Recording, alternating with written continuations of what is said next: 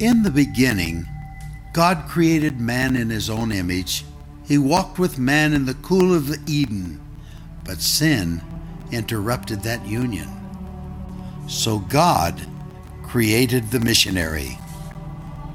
God said, I need someone willing to say no to the status quo, no to the dream of wealth, leave their families to fly to a distant land and learn a language they have never heard, ride in cramped buses on backs of camels, someone who would sleep anywhere, eat anything, bear the heat, and fight the freeze with a smile on their face, just to take the gospel to a people not their own. So God created the missionary.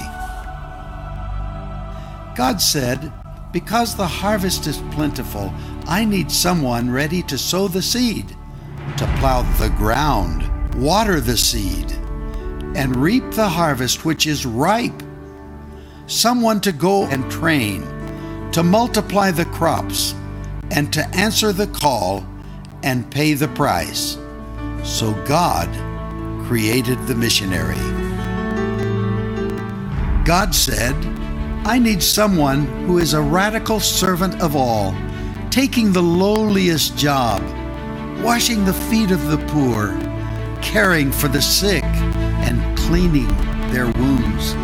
I need someone to visit the prisoner, care for the widow and the orphan, to sit in the dust with a child and tell them that they are loved.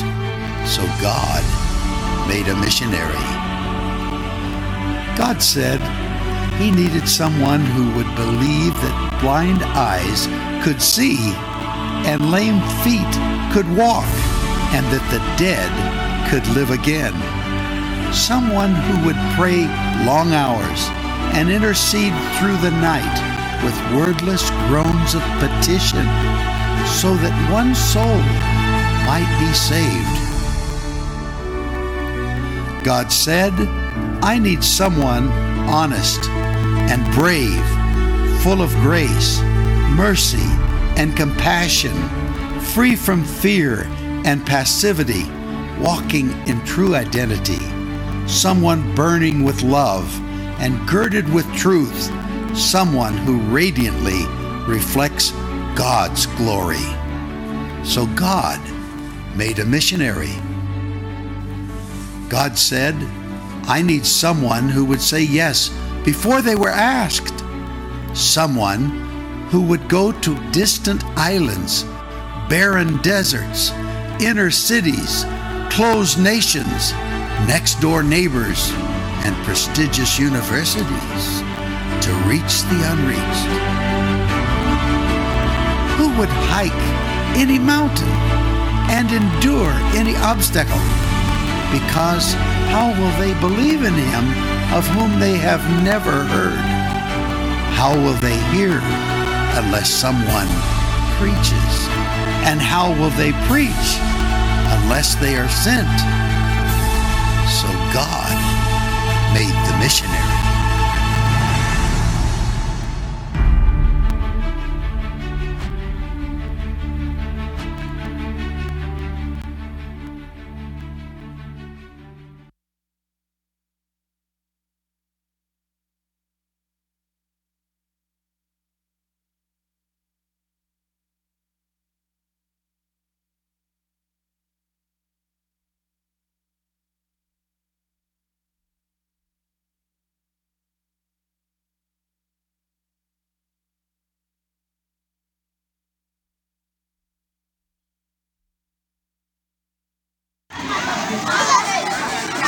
So they're collecting their parts and they're coming out of the church. I mean, it's, it's a lot of stress sharing it inside the house. But man, that's what we got to live with. That's where we have fun here at Anchor Amazing people, amazing kids. And I know that these are the future leaders of our nation, of the world, in the name of Jesus. Awesome.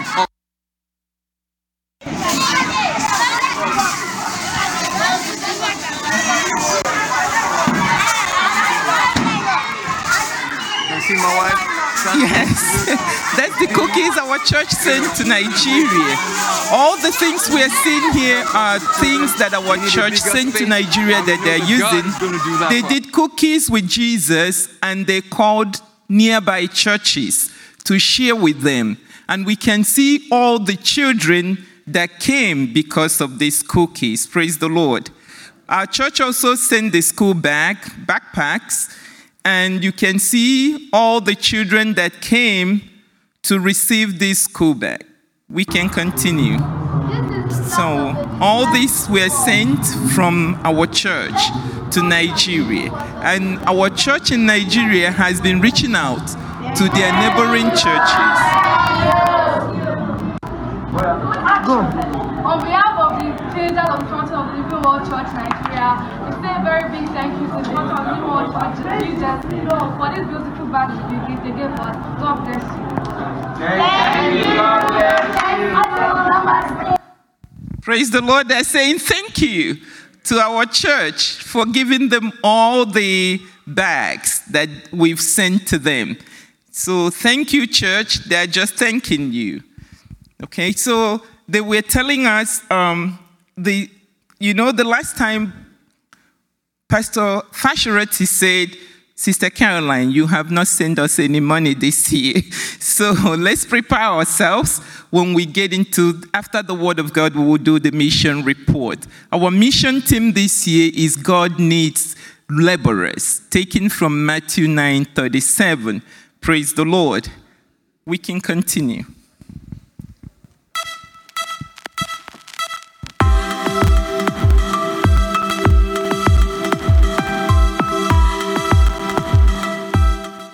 Welcome to Missions Weekend. We have so much for you, and honestly, I am truly honored and blessed to be in the presence of this man here, this young man, very young man. so, you, just so uh, they know, I'm Onyekachukwu Emmanuel, and right here, I'm just going to let my brother here introduce himself. Just tell us who you are, you know, what you do, Thank you, sir. Uh-huh. It's a pleasure to, to be interviewed no, by you. Mine, my, my, name is Tolu Ogunlowo. Yeah. I'm a missionary. Okay, that's really awesome. Now, um, just out of curiosity, what what made you, what got you interested in missions work?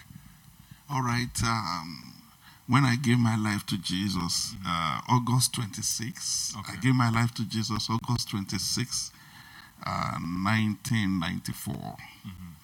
And uh, I started with the discipleship program in the church I gave my life to Jesus, where I gave my life to Jesus. And ever since that moment, there was this burning love of God in my heart. I just want to do everything that can please Him. And uh, shortly after I gave my life to Jesus, I'll go on the streets of our church be inviting people for every service, Wednesday service, go from house to house. I would literally be begging people to come into the church. And they will be wondering, what kind of person is this? uh, as I continued with Christ, my passion, the love of God in my heart, developed into a great passion. And uh, I just want to please Him. I just want to do what he wants. I want to, everybody to know about the love of Jesus. And uh, from there, it grew into uh, what I call a great desire to serve the Lord. And that's what gave me interest. Even when I became a missionary, I never knew what a missionary is. I don't know anything. So until someone introduced me to a school of mission, uh, where they trained missionary for one year. Even when I was going, I, did, I didn't know what I, the purpose of my going, but out of my passion and the love of God, I went there. If that will help me to know how to work for God better. And uh, when I got there, I started understanding what mission is. I'm proud to that time, you know. I was praying February 1996 in my house. Only myself and my elder brother were at home. He was praying in our parents' room. I was praying in the sitting room. And that's where I had encounter with the Lord. And I had a, a, a voice dictating seven countries for me. And I picked my pen. I wrote seven countries. I can mention them in my head. It's just like yesterday. And uh, the moment I, I received to seven countries, the Lord told me, You will preach in this nation. And I don't understand. How can't one man preach in seven countries at the same time? I don't understand. And uh, over the years, and when I went to mission work, I found out that uh, it's about God sending you to carry the gospel from one place to another. So the understanding started coming to me over the years. And the first country I will go for international mission was none of those seven countries. I got confused. I said, God gave me in Africa, there were two countries Togo, Ghana. It was Cameroon. I first went for international mission. And I was wondering, how could it's not, it is not part of seven countries God gave me. But the first door was a different country. And uh, that, that different country prepared me for one of those seven countries. And uh, by the grace of God, today I've gone beyond those two countries in Africa as a missionary. I've worked in the eastern part of uh, Africa and also. So that's how the interest came up and uh, till today by God's grace. wow. Wow. You've been far and wide. Like this is this is actually very mind blowing. As a matter of fact, you, you, you mentioned that you had to learn, you know, what missionary is. You know, yes. what, what what missions is. So let's just let me just ask directly. You know, like who is a missionary? You know, is is every Christian a missionary? All right, thank you very much. Uh, every Christian is not a missionary, but every Christian should be a missionary. And the Bible says, Go ye into all the world and preach the good news. You know, uh, the thing is that uh, you can, before you understand who is a missionary or answer that question correctly, should every Christian be a missionary? We should know who is a missionary. And, uh, and then we should understand the word mission. And then mission is about carrying the gospel from one location to another location, irrespective of the distance. It could be a far place, it could be a very close by to you. You can a student can take the gospel of Jesus he has received to his classroom, to his school, to his lecturer, or to his teacher or to his classmates. That is mission. That's why every Christian should be a missionary because that is the mandate. To be a missionary is not a calling. As so many people always think it's a calling. You don't need to wait for a special call to be a missionary. It's a responsibility. It's a demand upon us from our Lord Jesus, who died freely for the whole world. So it's not about who. Uh, some people will say, "Me, I'm not called as a missionary." At times, I it's, it's, a it's a kind of ignorance, you know. And we are missionary, and who are missionaries? The missionary uh, is uh, it means the sent out ones, like apostles of Jesus. The word apostle means the sent ones. So Jesus Christ sent them how many? Two by two. So that means them uh, a sent out ones. And the church of Jesus is the sent out ones. It's a go into all the world. And all the world the Bible is talking about, it's, talking, it's not talking about cosmos, it's talking about ethnos, the people of the same group, people who, are, who have the same mindset, the same understanding, the same worldview. You understand? We are human beings and we have people of different ethnics um, in, in this present world. It could be ethnicity of professional world where uh, people, for example, somebody who is a, a, law practitioner, he has a, a, different mindset due to the training he has received. Right, right. Yeah, okay. Let me not take out. I don't know. no, no, no, no. The, the, the, um, it's just like right now, um, it's so, it's so overwhelming because I can see that you've really, first of all, I can see the passion, you know, and I, I can definitely see that you've really, um, you really understand missions because even I myself, I'm not going to lie. I thought it's a calling. Like God has to say, "My son, go into you know, Togo and win souls." But I'm really glad you. Actually, let me interrupt mm. you. Yeah, go ahead. I'm not totally ruling out the fact that there should, could be a special call what I'm addressing is a general terms. There could be a special call. For example, God calling somebody, leave a particular place, leave what you are doing, like Abraham. Abraham was the first example of a missionary. Okay. Leave where you are going, leave your father's house, leave where you are used to, your comfort zone. Mm-hmm. I'm sending you to so, so, so, so. For example, Jonah is another example of a missionary in the Old Testament mm-hmm. where God said, uh, go, uh, go and preach to Nineveh. He was hiding away. He forgot that the heart belongs to the Lord and the fullness. God owns the sea. He owns everywhere. Right.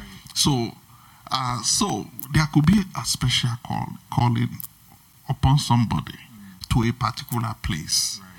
Uh, but in a general pers- perception, we all should see that we have one call, a general call. You know, there are people, God called everybody to evangelize, but there are people who in the fivefold ministry who are placed, who, who has a, a mandate upon their lives to as an evangelist. And that grace speaks specially in the work they do.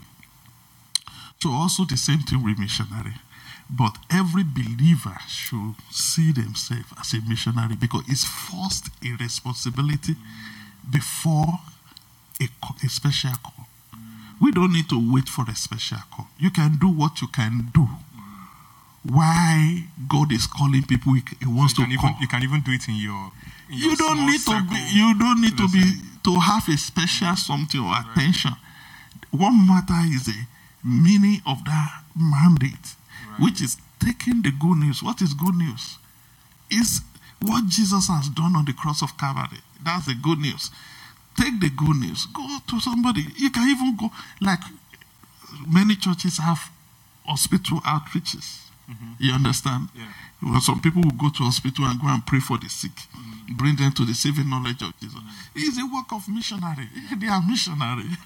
wow, wow, wow. Thank you so much for clearing that up you know, it beckons the question so, um, since every Christian can actually do missions work, yeah. right? Though some people have special callings, you know, to a specific place, but every Christian in general, if you're if you're a doctor, you can exactly among your colleagues, you know. Yes. But so for you specifically, what would you say? What are like some of the challenges you faced you know, in the missions field, in the very, I know you, you touched on some of the places you've gone to. Mm-hmm. So maybe like, what are some places you've gone to, and like, what are some of the challenges you face? All you right. know, in All missions right. field. Uh, thank you very much because there's nothing we do in this in this life that has no challenge, and uh, me, I face a lot of difficulties mm. personally, mm. Um, because all my life it has been by faith. I don't have one particular place from as I started where I want to do something great for God and the money is ready. Mm. So, number one challenge I faced as a young boy in this early 20s, going totally into mission work, uh, was uh, money. It's my number one problem. But I never allowed, I never allowed money to stop me Several times I have to walk. Several times I have to find the, the cheapest means of transportation to go. Several times I have to be without food. One time I was going to Cameroon and on the sea, and there was a turbulence in water in the in the sea, and the water rose as far as four-story building, mm. coming to cover and I don't know how to swim. So I saw the wave so high, like into heaven. I shouted, Jesus, Jesus, save me. So you had the, the Paul experience. Ah. That's where I understood that scripture. The scripture that it's where Peter said, Jesus, if you are the Lord, bid me to come. And you know, it's easier for pastor to preach against it. That he doubted, you should not doubt. It's easier than experience. When I saw water, I knew what Peter faced. If I was by mistake enter that water, I would be like a stone that goes down into the because I cannot even float in the swimming pool, not to talk of the turbulent water. So I screamed, Jesus, save me at a point. I started thinking, have I ever for- committed any sin? God forgive me all oh my sin. so that if I die, at least I'll go to heaven. but you know, grace helped me, and uh, uh, we eventually rode to one small island, and the people in that village came up, and they were saying, "Oh, what happened in the water?" My at that time, my jaw down here has gone to one side, the hope has gone to the other side, and my teeth were cracking. They said, "Quack, quack, quack, quack, quack, quack, quack, quack," because of the cold.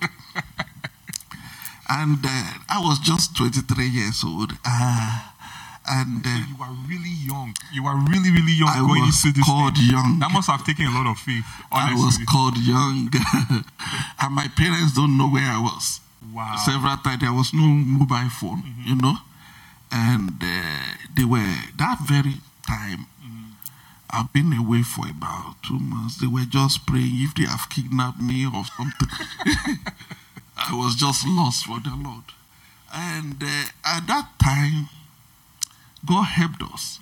Then I went into other challenges I've had um, when we were in Togo, uh, working to Kumatopli. Is my own problem was transportation, just the money. But once I found myself there, I I just flew. Anything they hit, we hit. If they drink water from the from the river, we all drink it together. And then until I got to Ghana, when God sent me to Ghana. So when I was leaving my parents' house, that was when I, I, I left. I stopped living under my parents. Hmm. My journey to Ghana started a new life because all the while, if I want to go on a mission field, I can talk to my father, please, I need some money. I never had, used think about buying shoe or dress. Hmm. All my dresses, I have to iron them, make them clean, but they were old. Uh, but all I would needed money for just to get transportation, to get to my mission field and preach. And uh, but this time I went to Ghana, no family, nobody. So I slept on the street of Ghana, Accra, Ghana, for two years. No roof on my head. No place I can lay my head. For two For two years. years, I was on the street. Have you have you So heard like of no street boy? shelter, just on the No, absolutely no shelter. Have you heard of street boy before? No, no. I was a street boy. because of that, I live and yet I preach on the streets to the boys. That was when I first experienced having my bath in public bathroom, having toilet. I, I, I, I, I, I, my, I come over from a good home. Uh, not, I was uh, well trained, come from a well trained home and a well educated parent, you know. But the thing is, uh, the taste I had for the gospel changed my worldview, and I never care or would laugh at me or not. So, uh, this time, uh, I was on the street. I prayed to God to give me accommodation. One time, I found, I saw a Nigerian mm-hmm. in the public bus. I begged this guy. I said, please, I don't have a place to sleep tonight. Can I sleep in your place? He gave me his number. Call me tomorrow. I called. He said I should come.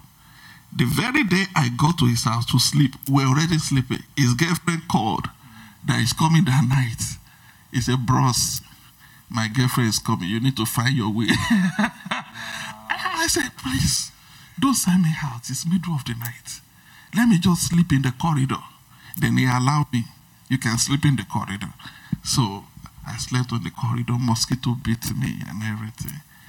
And after that, the girlfriend will go the following day. No. Then some group of people came. They said the association of this, the tribe it belongs to, that they can't allow my tribe to sleep in the same room with their own tribe. Since I'm, I'm not part of that tribe association, I said I will join. I will join the association. I said I will join the association. Don't worry. then the whole association went back. they met together again. Okay. Then they came to us. They don't like if I will be I, I, I stay in their brother's house. I said, but we are we are all Nigerians. it wasn't a funny experience. At the end, they said, sorry. Even if you join, we don't want you to stay with her. And I know what they were preventing because the dubious uh, businesses they were doing, they feel that we exposed them. So that's how I, I went on the street again. So after a while, I talked to myself, why am I begging people to live with? Then I stay permanently on the street. When the rain fall, it will beat me. One day I was sleeping on a bench. And around 3 a.m., somebody tapped me. I woke up. It was a guy. He said, You are sleeping on my bed. Uh, please stand up on my bed. Then I woke up, I slept, I stood up, and I went to one uh, building. I, I stood there till daybreak. He continued sleeping on the bench. And uh, those are the experiences I had. But I never regretted it. Because those things built me up. And uh, before I found, I didn't tell you about this. I found a Christian brother, a medical student in Korle Bu Teaching Hospital.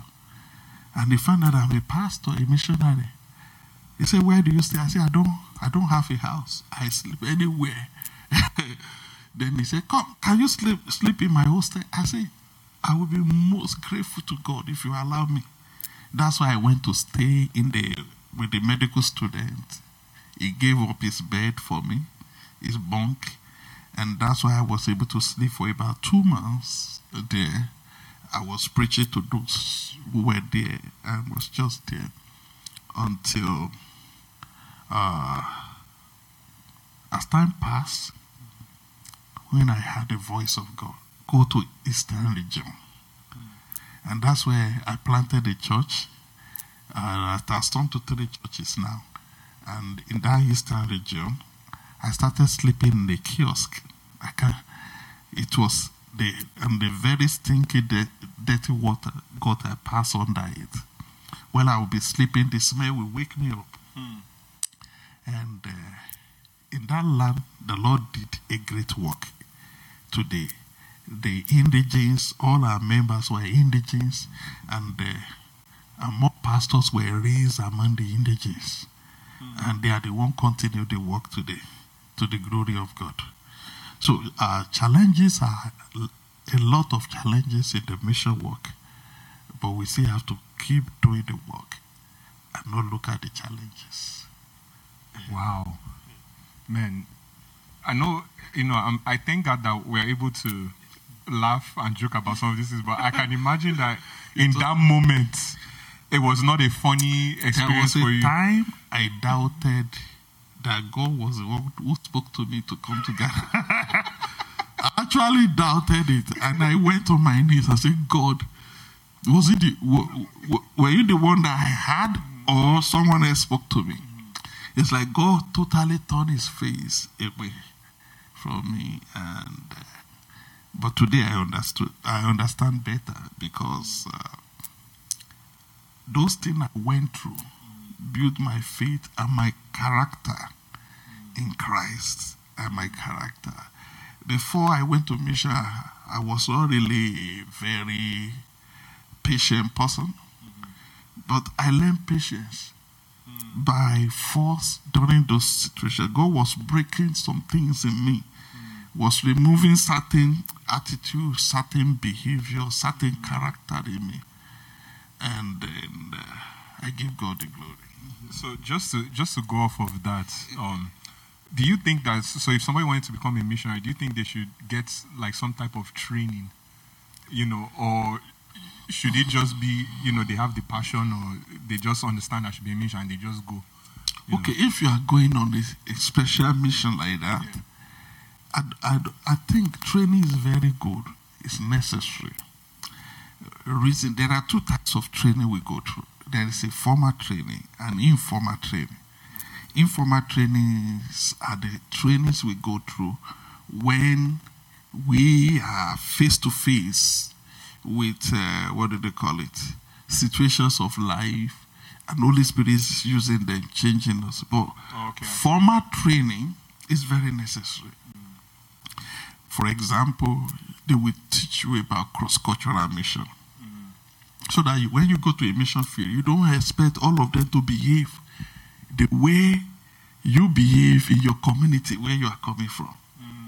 You see, uh, Peter Wagner defined uh, evangelism into three categories. It's a E1 evangelism. E1 evangelism is when you reach out to people of the same culture as yourself. For example, you're from Africa or you're an American, and the way you talk to headers in America, when you get to certain people, countries, where people hold elders so highly like God, and you are a missionary, and you go there and talk anyhow, the way as if you are talking to your mate to those elders, then your message It's lost. is lost. They will not receive you Yeah. because they will be looking at you, and yeah, nothing is wrong with you. Mm. Only that you are you are out of a place that behave the way you are behaving or address people the way you are addressing people. But when you are a missionary and you are working within America, so it's the same culture as yourself, the same people behave, the way they behaved, how people can easily claim their rights. You know, you get to some places you can't claim your right like you claim in America. Freedom of speech, it will make them beat you. In another place, you go to another country, say you have freedom of speech. You can express yourself. You can express yourself. They'll beat you. They'll beat you up. so when you are ministering, the training will let you understand that this is America. You- You don't have problem. The way you preach, no problem. The training will let you know that you should change your accent.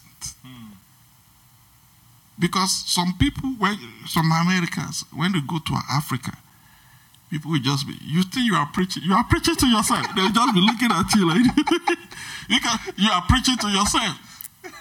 Because you are you speak so fast. Even a PhD holder in that country cannot understand you. a PhD holder cannot understand you. And you think you are preached. And American people will be clapping for you. Wow, you are a champion in America. But in that place, you have said nothing. You've communicated nothing. They are clapping because they can said they can go. They won't even clap for you. They'll be looking at you like this. One time, I took some Americans from California to Ghana. They came to Ghana, and then they were preaching. The people were just looking like this. So when it was time for my preaching, they were responding because of the acid. They were not hearing anything. They were saying. So one of them came to me during the break time. He said, Thank you for preaching. Those people, I did not hear anything they said. he said, Those people, I did not hear anything they said. so, so training will let you understand that certain things. So that's E1 evangelism. E2 evangelism is preaching to people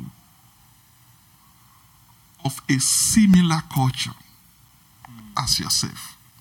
For example, um, I'm a Yoruba man from Nigeria. Yeah. Still Nigeria. I go to Igbo land, let's say Anambra, to preach. So there is difference in our culture, but our accent is the same way. The same way I pronounce English is very close to the way they pronounce their own English. You understand? Yeah. And uh, it's very easy to flow. Yeah. Those are the people of similar culture as yourself. But the E1, E3 evangelism, according to Peter Wagner, he said, when you preach to people of a different culture as yourself, that's why you need a lot of training, a lot of uh, orientation. Because when you preach to people of different culture as yourself, so many things you'll be doing right, they will misinterpret you. Okay, for example, our interpreter in, in uh, Mexico, one time I called him. I said, You need to be patient with us. You speak English, but not really deep, like we speak English. Hmm. And the, the choice, your choice of word when communicating to us, it doesn't convey the, your choice of grammar doesn't convey the in, intent of the message you want to pass across. Hmm. And when we speak Spanish, we cannot even reach half of the message. So be patient with us. It's out of uh, experience. I have to beg him in humility. Be patient with us. If you think you are saying something and we are doing different thing, it's because of language barrier between us. So if we miss it, be patient with us. We will not miss it next time. And since that time, there was no trouble because of the way I communicate with him. Because language is number one culture that should be very put to consideration. So it's very important that if somebody is going for a very special mission like that, especially E3 mission, it's good to get training. Because so we'll be perishing forever. Don't be too much in a haste to go on without being trained, thinking so will be per- before you were born, souls are perishing. After you will die, so we still be perishing. So that's why God took time to prepare Moses when God was going to send Moses to Egypt to deliver his people. He sent him to university for 40 years. Hallelujah. Oh man, this is this is really awesome. So, in a nutshell, you really need wisdom. Passion alone will not It's not will enough. not. It's not enough. It's not yeah. enough. Wow. Not enough. Wow. So just to um um to listening to everything you said, um it's very clear to me, you know, if I actually before I even say without me even saying let me just ask so that let it come from your mouth. Okay. Right?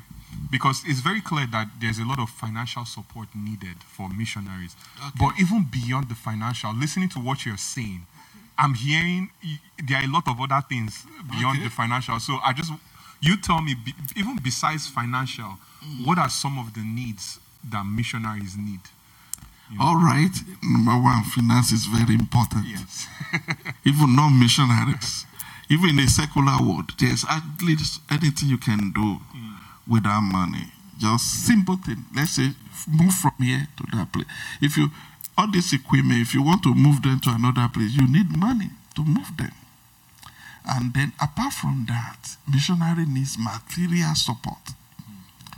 For example, uh, there are places that you know we we I send uh, the outreach we did sometimes to our daddy in a uh, place called uh, Tondo Tondo if I pronounce it well in the Philippines.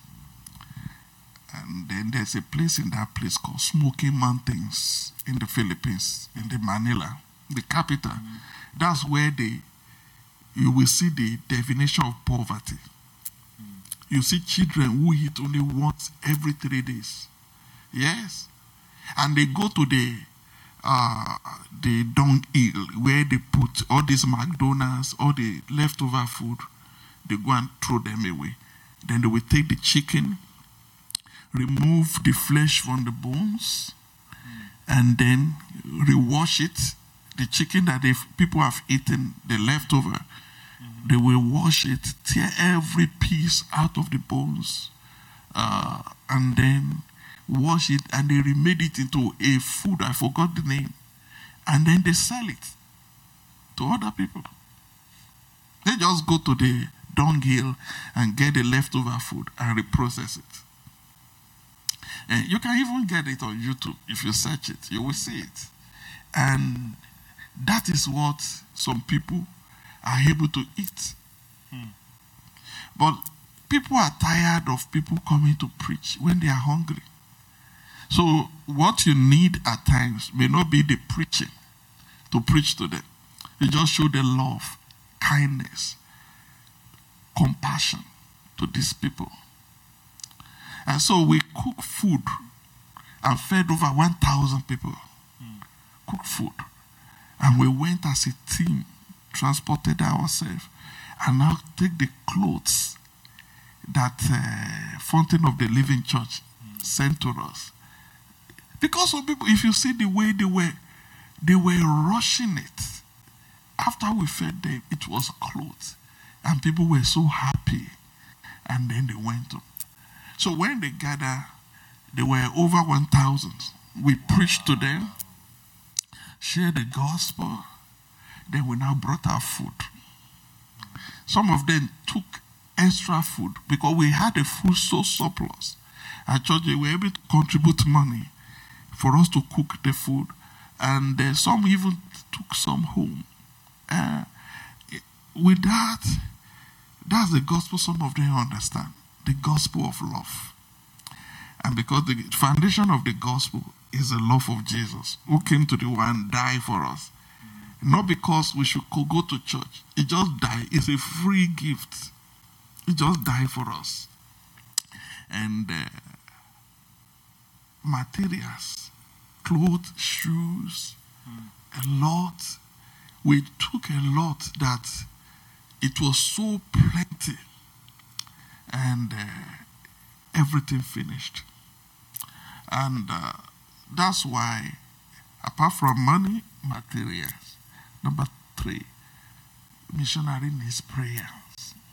Because some missionaries themselves cannot feed their family, depending on the area. You see, you can work in some area, in some communities, and then you don't have problem about food, about clothing. But there's a place God can send someone to. If nobody remembers such a missionary, it's a matter of time. They will fall sick and die. That's why you see some missionaries die. The wife is a widow, widow, and then or the wife died. The husband is a widower. Uh, I'm talking of some serious locations whereby they don't have access to some of the things we have access to. We still have to remember them. And another area is uh, physical visitation. Mm. It's very important uh, because we are social beings. Mm-hmm. And once in a while, you find somebody, uh, you see someone visiting you, brings a lot of encouragement. Mm. Even Paul the Apostle, he had the same experience. Say, when Titus, my brother, came to strengthen me. So about it's about uh, seeing human being because you are human being. No matter how spiritual you are, you can't rule out the fact that you are human being. So we are social being, and uh, if we visit a missionary, we should not forget to get a a gift or food items or clothing for their children. It encourages a lot and that's the area. Uh, like I, one time, someone visited me in uh, my mission field, and when they told me somebody was looking for me, I was wondering who could have come here, who could have come here. It was when I saw the person, it was a very close friend who fought all his way to locate where I was, and I was so happy that day. He slept over before he left the following day. It, was, it brings a lot of encouragement, you know. Praise God. Wow, man. Thank you so much. So it, it, it just seems like um the, the the missions field is a place where like there are so many challenges you're going to meet and Yes. so like even if it's money materials prayers tracing you you, you, you can't visit even even a hug anything Exactly. Anything Exactly. helps. It goes a long wow way. wow so so just just um in one of the scriptures you mentioned earlier about going into all the world preaching the gospel making disciples um just to help us understand uh what is discipleship and how important is it in the work of missions All right. Uh, uh, the word disciple, in a, in a layman language, you can call it the disciplined person. A disciplined person. And uh, that's why, but the word disciple in these gospel terms is different from the word disciple in other fields. For example, in the world of boxing, a coach could see somebody, a potential in someone, and say, I'm going to coach you. In other words, I'm going to disciple you. And so when he's discipling him, there'll be some things that needs to be cut off from that guy. So that's the same thing in this line of followership of Jesus. We need to be disciple. When Jesus Christ was carrying the 12 disciples, there was a time he will rebuke them. There was a time he will sit them and teach them. He taught them to pray. He taught them the ways. He taught them so many things. He taught them so many parables. So the same thing. Many people come to Christianity today, or when you are you finish preaching, traditionally you say anyone who is ready to give his life to Jesus, raise your hand. You see people raising hand, not because they understand what they are accepting. Because some of them raise their hand because they feel if you say raise your hand, somebody that want to get healed. Some believe that somebody wants to have a good husband and they just raise hand. Some believe that uh, raising hand means that uh, they will become prosperous and have a lot of money. So, so when they come to Jesus like that, the way they are, discipleship begins by letting them to understand the meaning of Christianity. It it means you take them through process of teaching that gives them foundation of faith. The reason why we see many workers today and the people who, after giving their life to Jesus, things they used to do before, they still do it five years. They still continue in their fornication.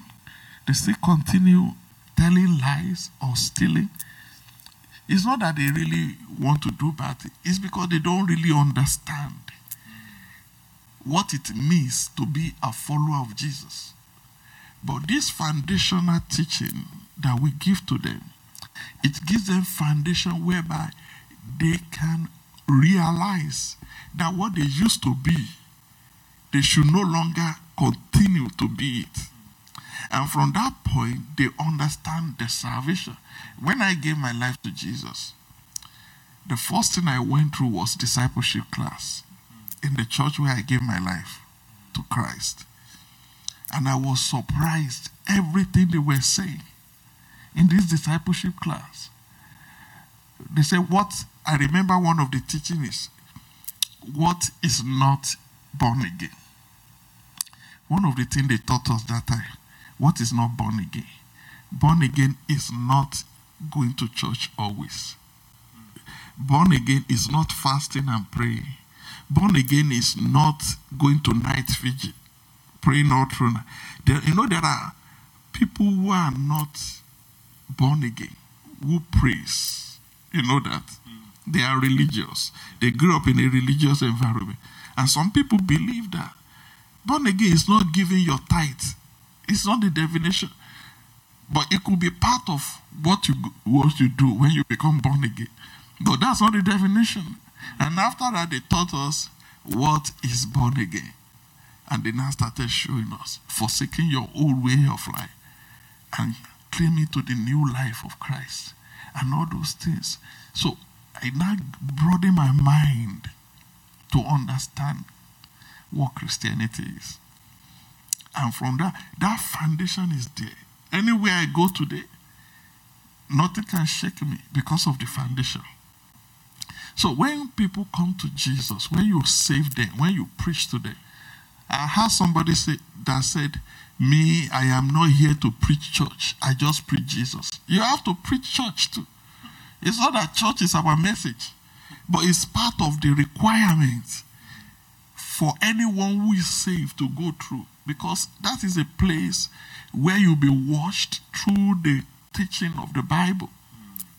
So, um, when you preach to people outside, if you are not brought into a church where they will be disciple and groom and fellowship with others, your work has not completed. So that's why we all must be involved in discipleship program, either personal or in group. And one of the way of discipleship is through Sunday school. That's where you have time to raise your hand and ask questions. Because when the preacher is preaching Sunday morning, you don't have right to raise hand and ask questions. Have you seen anybody raising hand in the church? Asking question. When the pastor is preaching, they will look like you like you you are a Confucianist, you know? but in Sunday school, so many churches have thrown away Sunday school. It should not be. So Sunday school class, you can ask questions, and your teacher will take time to explain. You can interact. Interaction, the aspect of interaction is to help other people boost other people's interest in the Word of God. And then for them to be able to express what they know and then build up the confidence in them. So, with that, that is very important for discipleship. So, in our own uh, mission field, how we do discipleship, we have a, a teaching in different uh, chapters that they go through step by step every week.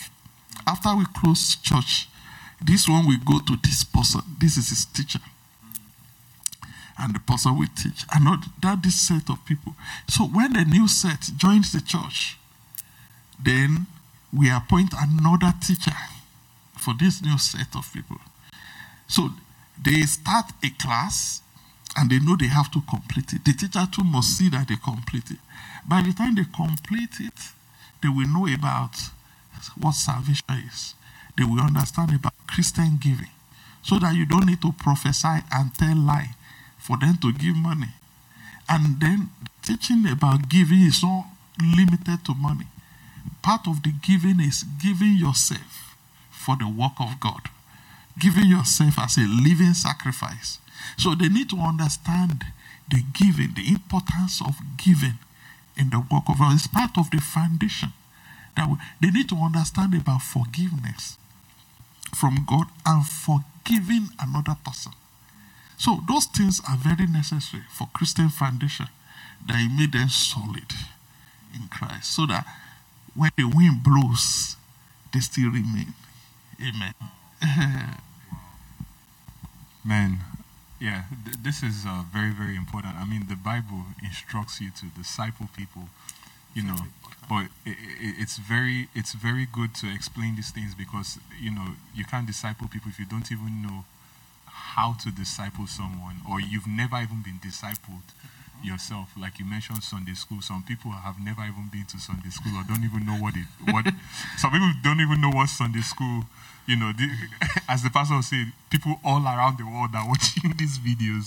so yeah. But Sunday school is just a, a break it break down into small groups and you know, I think some churches call it small groups. Like Um, a cell. yeah A cell. like a cell. Uh-huh. Yeah, yeah, just for people who don't know. But thank you so much for clarifying that. Mm. Um, so just throughout throughout your your walk with God on the missions field, like how have you seen yourself evolve? How has your faith grown and evolved to become where you can see those challenges and it doesn't move you as much or you're more anchored now How, what, what what what did it take to to get there? All right thank you so much. Uh the, there's no superhero when it comes i'm not a super uh, but but the issue is that uh, there are challenges that shake me. But one thing i know is that the faith in Christ never let me give up. For example, uh, from experience, when you start a new church, especially in places where you have so many challenges of language barrier, financial barrier, and all those things, and then nothing seems to be working. You started the church. Well, when I started the church in Ghana, I don't have members. For two years, I had only about 10 members, fluctuating 10 members for two years. But my faith in Christ uh, did not allow me to give up. And, and I, I said to myself, I'd rather die here than this church not working. I'd rather stay here. Because from experience, when you start a new church in a new environment, I'm not talking about breakaway churches where somebody break one church into half and want to start another one. No, I'm not. I'm talking about you moving to environment where nobody knows you as Christian. Not to talk about pastors. So it's like you're starting from scratch. That's how. That is the intention of God. You are planting church. Go and start from the scratch. That's why you prove your call, your calling. You you start from the scratch. No drum set. Can you survive? The question is no drum set, no keyboard, no microphone, nothing. In fact, no hall to meet. You need to create this thing. you need to create this thing. All the churches have planted. That's how there is never a place I've planted churches, church, and uh, or God has called me to go that I ever had money. No. Not, not one place. That is how to prove that God has called you and is with you. Not to go look for a church to be an assistant pastor. You're assistant pastor for five years, and people are used to you, and you now break up, and you are now sending text to church member. We are starting a new service. We are starting a new service. If God has led you, that's how the rebels do. If God has led you, Sister Anna, eh, if God has if God has led you, you can join us. You are a lazy pastor. You should go to the street and look for unbelievers and gather them and disciple them. The people you gather and disciple who don't know anything, they are the members that will last forever. If we are going to steal Sister Amarachi, you go and steal Sister Marachi from the Poverty Liberating Ministry, aka Millionaires Chapel. you go and steal her. After a while, she will steal herself away from you. It's a matter of time. Only lazy pastors look for church to break into three and now start their own church. The, in, the intention of God is for you to start with nothing. Look on the streets. By the time you go one week, you will get one soul that will follow you. Then the church has started. The church has started. And from that, you can keep on, keep on. You don't need plenty people to start a church. And the church, what you should be looking for is non saved people. Because if you steal Sister Nkechi from this church, what you have done is church transfer like you transfer money. It's not a church growth. It's the growth of Israelite in the circle. You know. So you look for a soul and go and disciple. Remind me the, the question, the frame of the question. it's like I, I the, the, you're, you're actually on track. The, but Okay. the, the, the question was um, just how has your faith grown? How have you Okay. evolved? You know, throughout so now I, I, remember I started with I'm not a superhero. Yes. Uh, because there are times I shake. You know, pastoring 10 members for two years. If you are the one, will you continue? You just follow. I remember one time I tried to escape. I went to, I woke up with one brother that was with me that time. I said, brother, so, so, so, so, so. God is leading me to go to Somaya. That's another village next to our village. That was more enlightened than where I was. And uh, he said, "Hey, if you say, God, I'm ready. Because of his quick submission, I became afraid that, oh God, I'm leading somebody astray. oh God, I'm leading somebody. Because I preach, preach. These people were not responding. so then I went to sleep with conscience disturbing me. And all of a sudden, in the night, I slept. Around 5 a.m., I had a terrible dream or revelation, anyone you may call it. Somebody called me and was pointing hand to me like this. Do not leave this land. Do not leave this land. Stay in this land until I tell you to leave. And I woke up. But while he was speaking to me in that dream, I was crying. By the time I woke up, my faces are full of tears. From the dream, I was crying in the real world and I never knew. When I woke up, I was panting because it was so clear that I could not. And I went outside under the tree and I was shaking. I knelt down, repenting, God forgive me. I will stay. I will not go. Uh, today I thank God I didn't I didn't go. All these souls in Ghana and all those three churches that were that emerged in that land, they wouldn't have been.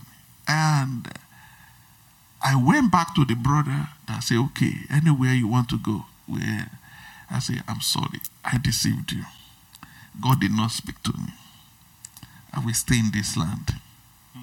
So I stayed, and the land opened later. And the church that was 10 members grew over 100. And uh, till the Lord said, Leave to Philippines, I was in that land. Wow.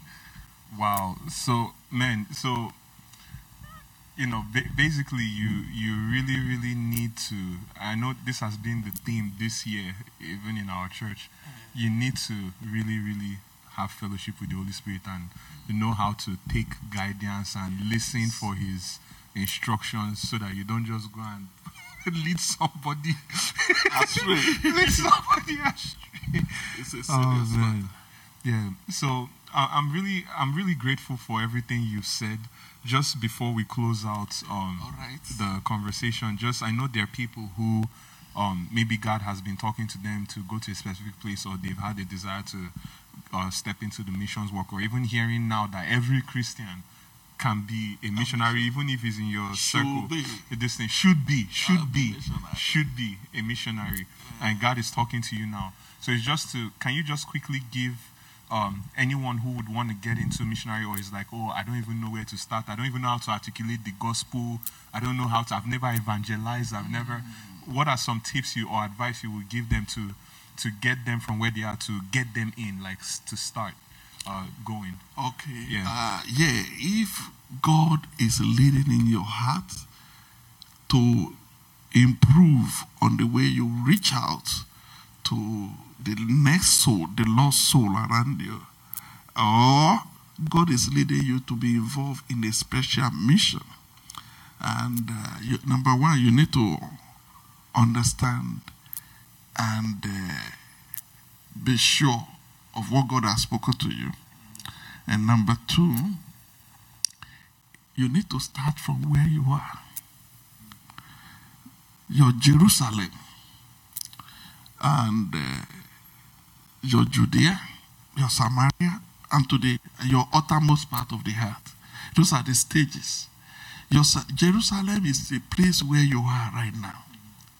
You don't need to struggle to go to there. You don't even need transportation. It could be your school, it could be your place of work, it could be God may be sending you to your boss. That boss that that when he appears, all of you, you always bury yourself in the, in the ground.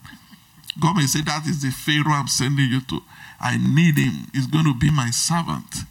You need to just obey right from your Jerusalem and allow God to promote you. Today, mission is not difficult.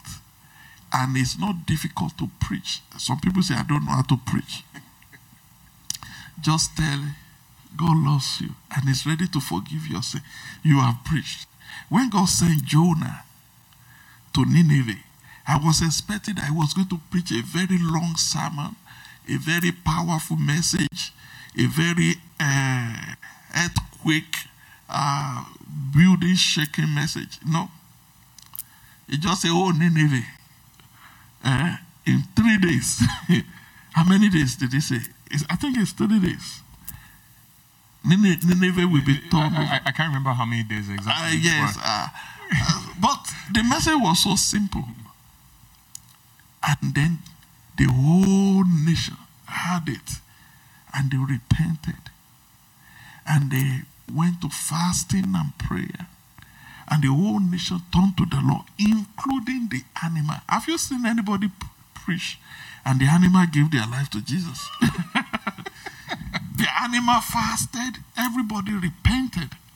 It's not how long you preach, it's about God backing what you say up. You don't need long sermon.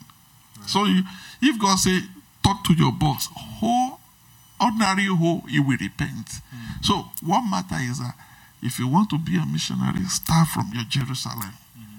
and the Lord will surprise you. Mm. Amen. Wow, it's it's not how long you preach. No.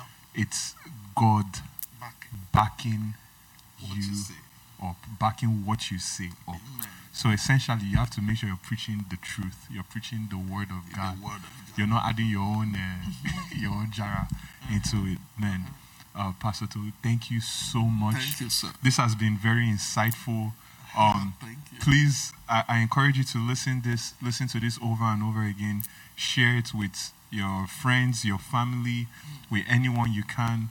And I pray that God will open your eyes and give you the wisdom to take the next steps into supporting a missionary and being a missionary. Thank you.